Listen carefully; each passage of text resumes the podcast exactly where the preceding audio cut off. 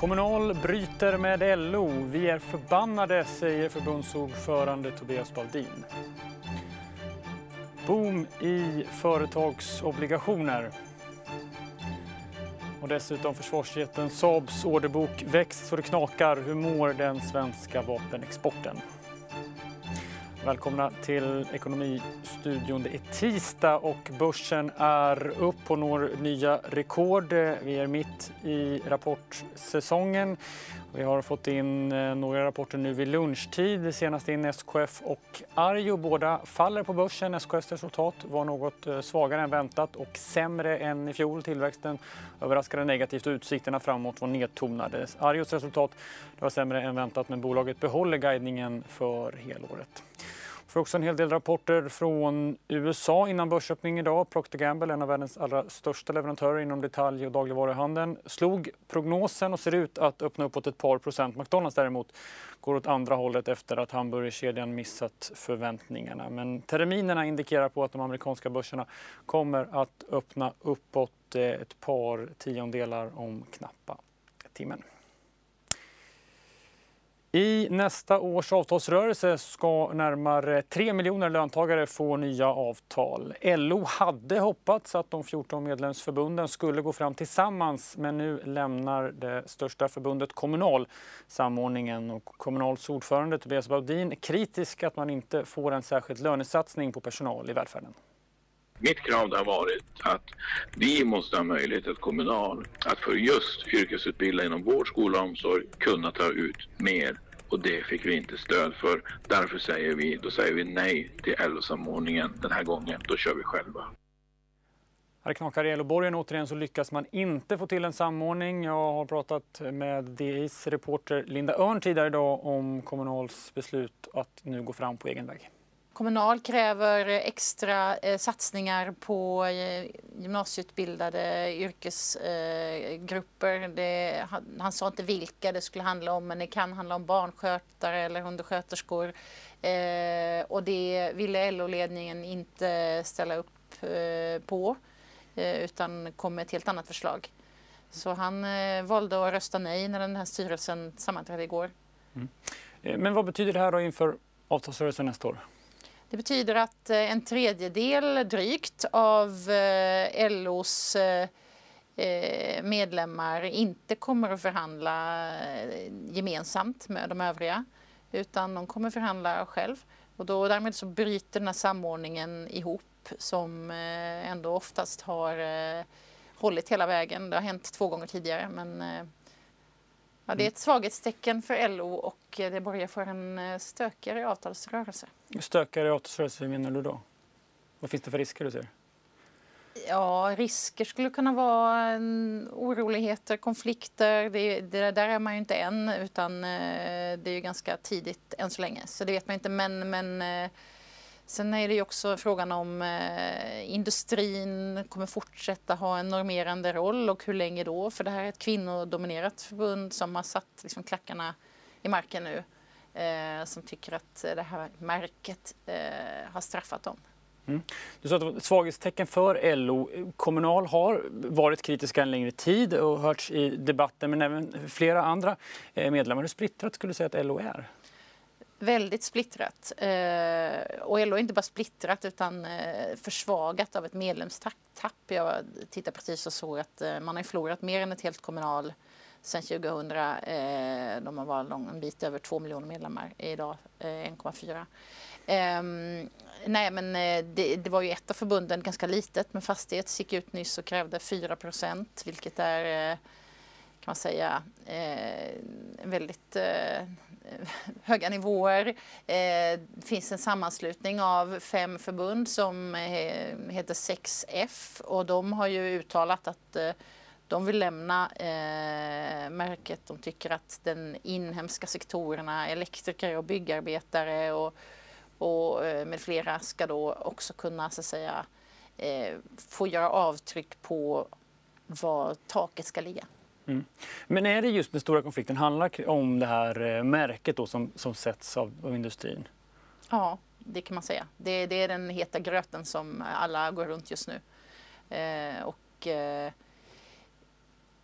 det som är grundfrågan för Kommunals del det är ju om det här missgynnar kvinnor systematiskt eh, på något sätt. Och, eh, visst, de har ju rätt i att eh, det finns en skillnad idag. Eh, är, den, är, den, är det en diskriminering eller är det någonting annat? Det kan man väl ha olika åsikter om. Ehm, men... Mm. Eh, Kommunals ordförande då, eh, Tobias Baudin, stod upp för, för märket för inte så länge sedan. Du har ju pratat med honom idag. Gör han det fortsatt? Nu har man ändå lämnat. Ja, eh, han har ju varit kritisk länge men ändå sagt att eh, vi får se i framtiden. Och, eh, nej, men jag tycker att eh, nyanserna, nu har den, han hårdnat ytterligare. Eh, så att, eh, det är ju, det är ju nyanser hela tiden. men, men man kan inte räkna med kommunalstöd för det Mm. För all framtid. Men nu har alltså den största eh, medlemmen eh, liksom lämnat. Eh, kan det ge ringa på vattnet att övriga medlemmar, vi var redan inne på det, det, liksom, det bubblar ju en kritik där och egna intressen. Alltså det, hur det kommer bli den här avtalsrörelsen, det får man ju veta då imorgon för då träffas det här beslutande organet, representantskapet och då kommer alla rösta så att säga som sina förbund där, de här ombuden. Så då får vi veta om det blir så att säga om övriga gruppen håller ihop. Mm. Och någonting säger, säger mig, eller jag, jag tyckte mig ändå förstå att det kanske blir så, att de håller ihop. Men det, det får vi se. Det får vi se imorgon. Du, till sist då Linda, bara, eh, vi pratar mycket om att lågkonjunkturen eh, kommer. Då. Eh, hur spelar det in i, i nästa års avtalsrörelse? Ja, arbetsgivarsidan menar att eh, det eh, man måste ha is i magen in i sista sekund, så att säga, stund för att avgöra var, var är, bör lönerna ligga. De tar ju det till intäkt för att eh, det är väldigt viktigt att inte hamna på för höga nivåer för att det skulle då drabba konkurrenskraften och så. Så det är ju ett kort på arbetsgivarsidan som de såklart kommer att spela. Sen kan det också få inverkan på om man väljer korta eller långa eh, avtal, man sluter avtal för flera år eller bara för ett år i taget.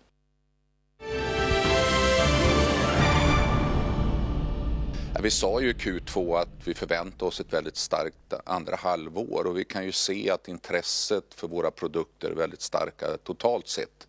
Om man tittar på understödsvapen som Carl Gustaf A84 framförallt till USA så har den ökat också under tiden. Så att eh, Eh, med den oro som är ute i världen och eh, beslut som är tagna för flera år sedan så ökar ju investeringarna i försvarssektorn i västvärlden ganska stor och Sverige är ju inget undantag där. Så lät det när Saabs vd Håkan Buske kommenterade kvartalsrapporten i Börsmorgon i morse. Stark orderingång, som sagt, dubblering från i fjol. Aktien vinnare på large cap upp 3% Samtidigt har den svenska vapenexporten skärpt senaste åren och nu senast vapenexporten till Turkiet. Hur står sig industrin? Till vår hjälp har vi med oss Peter Weseman, seniorforskare på Sipri. Peter, hur mår den svenska vapenexporten? Den mår i alla fall Saabs vapenexport och Saab som sagt är ju Sveriges vapenjätte. Det är den största vapenindustrin i, i Sverige. Um, den mår ju relativt bra i alla fall från Saabs synpunkt. För det finns ju en hel del möjligheter att exportera vapen i världen just nu. Det finns en ganska stor efterfrågan i till exempel Europa och delar av Asien. Och det gynnar ju Saab som har lyckats med att sälja en hel del uh, olika vapenteknologier till en hel del olika länder också. Mm.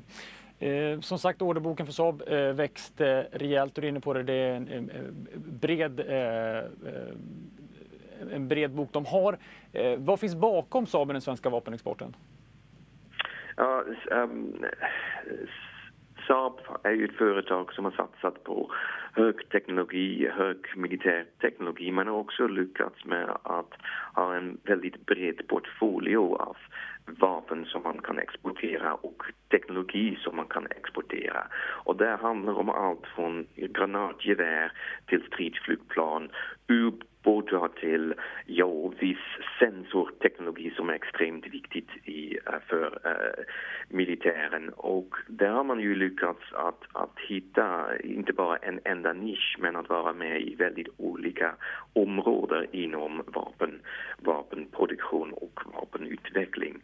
Och en sak också väldigt viktigt för Saab att man är beredd att dela teknologi.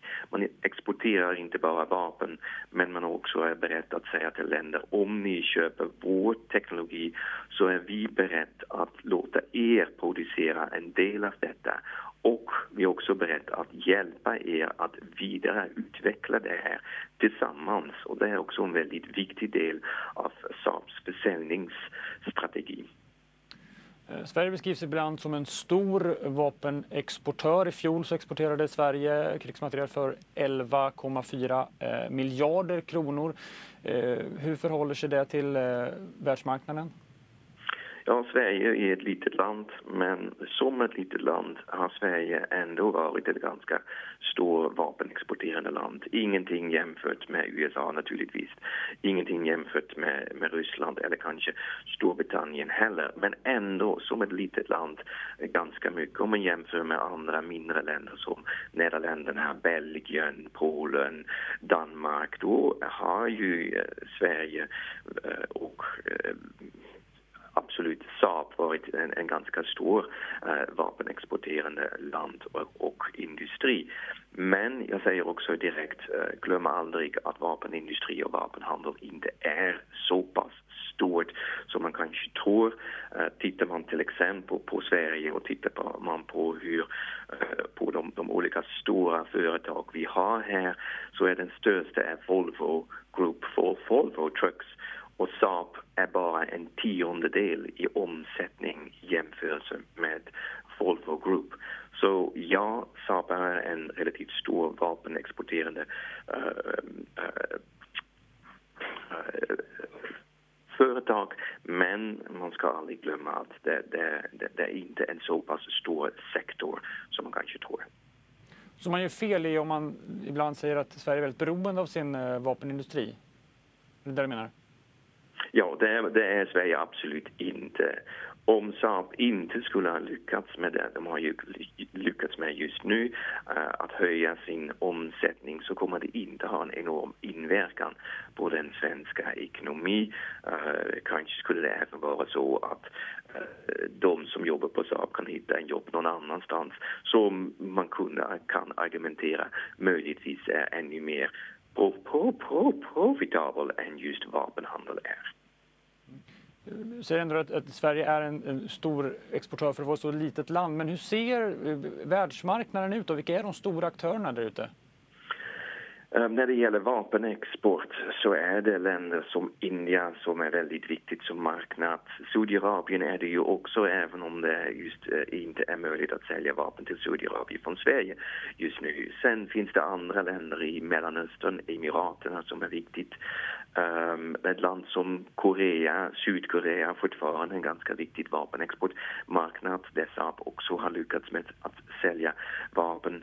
Och ibland så hittar man också marknader som kanske inte så enormt stora men där man kan få en en stor order. Och det gäller ju Brasilien där uh, eh, Saab har lyckats med att sälja sina stridsflygplan. Um, och det, där blir det en väldigt viktig marknad då för Saab och därmed också för Sverige som land när det gäller vapen i alla fall. Så det, det, är ganska brett och det finns många olika länder där man kan sälja vapen till. Uh, men några av dem är de, uh, sticker ut som, som marknader där man verkligen vill satsa på marknadsföring så för, som kan leda till ganska stora order. Och igen, det är till exempel Indien där Saab är väldigt aktiv. Mm. Du nämnde också Saudiarabien. Nyligen så skärptes ju vapenexporten från Sverige, möjliggör inte längre export till till exempel Saudiarabien. Hur mycket spelar det där in? Ja, det spelar ju en roll även om eh, till exempel Saab har ju varit framgångsrik i Saudiarabien förut. Man har sålt vissa eh, röda flygplan dit. Man hoppades att få fler order och sen fick man inte eh, möjligheten att marknadsföra vidare därför men fick inte eh, tillstånd från Sveriges regering att göra så. men ändå är det bara en av väldigt många marknader som finns och därför har det nog inte något enormt stor inverkan på just Saabs orderportfolio. något som just nu är en pågående händelse i världen. Det är Turkiets offensiv i Syrien och exportförbud till Turkiet. Hur stor spelare är Turkiet på världsmarknaden? Um, vapenexport till Turkiet har varit väldigt uh, viktigt, varit ganska, ganska stor uh, väldigt länge. Men, och här ser vi en viktig utveckling också, uh, Turkiet har ju lyckats att bygga upp en vapenindustri själv. man kan jämföra det med hur Sverige lyckades bygga upp en vapenindustri efter andra världskriget. Um, och det betyder att Turkiet är, Turkiet är mycket mindre beroende på vapenimport än det var förut. Och här är ju en viktigt samband med det som Saab gör, även om det kanske inte direkt har samband med Turkiet. Men Saab är ju beredd att exportera teknologi och det ger ju andra länder möjligheten att själv bygga upp en vapenindustri. Och, och, det är ju det som Saab är ganska bra på och använder i sin marknadsföring en hel del. Så Saab kan spela en roll i att hjälpa andra länder med att bygga upp en vapenindustri. Vi ska avsluta framåt då, eh, Peter, du pratar om att eh, mycket e- export går till Europa eh, och den svenska vapenexporten den har ju vuxit de senaste åren. Vad kommer ske de kommande åren och vad, kommer, vad är det som driver utvecklingen? Ehm, just i Europa är det så att man ser en växande hot från Ryssland och det har ju lett till att de flesta länder i Europa har höjt sina militärutgifter och vill förbättra, eh, modernisera och eh, utvidga sina militära kapaciteter och eh, där ser vi ju en, en, ett tydligt större efterfrågan för just de produkter som Saab tillverkar. Eh, och det ser vi i Finland nu som har ju gjort en ganska stor order hos Saab nu i år eh, och man kan nog förvänta sig att Saab kommer att kämpa väldigt hårt för andra stora order just här i eh, västra Europa. Tack så mycket Peter Weseman. Nu ska vi prata om företagsobligationer för det är något som blir allt hetare för investerare. Pengarna har formligen strömmat till de senaste åren. Vi har med oss eh, Taner Pikdöken, eh, förvaltare på Atlant Fonder. Välkommen till Ekonomistudion. Tack så mycket. Eh, ja, men du, varför ser det ut så här? Varför växer intresset för företagsobligationer så? Nej, men det, det är som, som i, i princip allting annat så drivs ju av ränteläget. Det, eh, de stora investerarna i världen behöver ju avkastning och kan man inte få den i statsobligationer längre så måste man ju så att säga, flytta sig på riskskalan och då, då har man valt att flytta sig mer mot företagsobligationer, både investment grade och high yield. Så det är egentligen det som driver de stora kapitalströmmarna. Eh, stora investerare såklart, men är det även eh, småsparare som är bland köparna?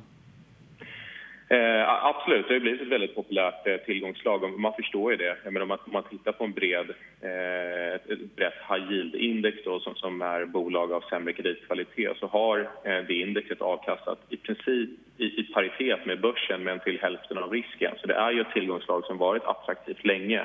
Men men i takt med att den marknaden har blivit eh, mer eh, lättillgänglig för bolag så har eh, även eh, fonderna blivit större och så har eh, det eh, Eh, det blivit helt enkelt ett bra komplement i en bred portfölj. Eh, fler företag då väljer att finansiera sig eh, via obligationer. Varför har det blivit så? Eh, om man tittar i Sverige så är det ju för att den marknaden har, växt både i storlek men, också i, i, i, sin, eh, i sin struktur. Så, så det har blivit eh, en marknad, ett tillgångslag, en finansieringskälla som är Eh, mycket billigare för bolagen, mycket snabbare eh, än eh, den traditionella bankmarknaden. Du kan ofta hämta väldigt mycket pengar väldigt fort. Eh, villkoren eh, har blivit mer eh, eh låntagarvänliga. Eh, allt det har gjort att fler och fler bolag valt att söka en alternativ finansieringskälla än, än bankerna. Och, inte minst för att när du har de här större, den här mer turbulenta perioden som man kanske hade 2008-2009 då är det väldigt ofta så att bankerna i princip eh, fryser utlåningen men kapitalmarknaden, det vill säga eh, marknaden som egentligen består av, av, av fonder eh, tenderar att alltid vara öppen, det är mer att den kan vara dyrare. Eh, så att det gör att det finns ett skäl att diversifiera sig från den traditionella bankmarknaden om du är ett bolag. Då vet du att när, om du har ett förfall som råkar inträffa när du har en, en stor störning i världen så eh, behöver inte du alltid vara Eh, behöver inte bankerna alltid vara de som eh, så att säga, rullar vidare lånen. Då har du möjlighet att söka pengar från, från annat håll. Mm. Men, men, i dessa eh, tider, och det finns lite oro i marknaden som du var inne på, då, eh, eh negativa eh, räntor som är mumma för detta. Hur mycket kan den här marknaden växa? jag tror ju att vi är Eh, i, i, det kommer nog vara väldigt många år framöver där den här marknaden växer i fondförmögenhet och i kapital för att det har blivit... För det första så är nog ränteläget här för att stanna. Eh, och, vi som alla andra är väldigt svårt att se att räntor ska kliva upp. Och det skulle jag säga är den mest avgörande faktorn. Skulle räntor komma upp väldigt snabbt så, så, så, kan vi nog se en ganska stor effekt i operationsmarknaden. Men, men eh, i övrigt så tror jag att eh, fler och fler kommer flytta över pengar från aktier in i företagsobligationer. Det kommer göra att den delen av marknaden, om man ser till hela fondutbudet i Sverige, kommer, växa relativt allting annat. Det, är lite säkrare, det, är eh, kanske lite lägre avkastning men, eh, i, i, i, över långa tidsperioder så är det ett ganska säkert instrument eh, att äga i en, i en bred portfölj. Du, talar om säkerheten där och du nämnde eh, den minskade risken förut. Vad är det för risker? Hur stora är de? Jag skulle vilja säga att över tid så är det hyfsat låga risker. Men den primära risken när du är inne i företagsobligationer är ju betalningsinställelse. Det vill säga att bolagen inte kan betala tillbaka sina lån eller betala sina räntor. Eh, jag skulle säga att tiden vi befinner oss i idag, eh, nu är förmodligen risken förhöjd. Eh, just för att vi är förmodligen slutet av konjunkturcykeln och det är det som driver eh, risken för permanenta förluster. Det är ju konkurser. Eh, du kan ha eh, störningar på priset i obligationer. Obligationspriserna kommer ner men i och med att en obligation egentligen är ett lån så rör sig allting mot ett slutdatum och ett slutpris. Så du får ofta tillbaka pengarna och du har väldigt få konkurser över tid. Men om man, jag tror att om man tittar på de senaste fem åren, det är nog inte en korrekt Eh, representation av vad vi kommer att se de kommande fem åren. Så jag skulle vilja säga att risken just nu är, är väldigt förhöjd. Men överlag och över långa tidsperioder så är, i och med att det i grund och botten är lån till bolag, så är det mindre risk. Eh, men kreditrisk skulle jag säga är den stora risken eh, för företagsobligationer. Mm. Förhöjd risk talar om. Vad tittar du på för parametrar när du bedömer en obligation? Ja, det är nästan uteslutande betal, betalningsförmågan hos bolagen. Kan, kan de betala den här eh, räntan? Kan de göra det över långa tidsperioder? Eh, hur, konjunkturs, eh, hur, hur, hur cykliskt är det här bolaget? Kan de hantera eh, att orderingången kommer ner med 10-15 eller att marginalerna halveras utan att eh, säga, värdet av lånet eller deras förmåga att betala lånet påverkas i någon större grad? Eh, så, så det är väldigt mycket bolagsanalys, titta på kassaflödet eh, och, och, försöka bilda sig en uppfattning om känsligheten och eh, så säga, tåligheten i de, underliggande, eh, i de underliggande verksamhetsområdena som bolaget har.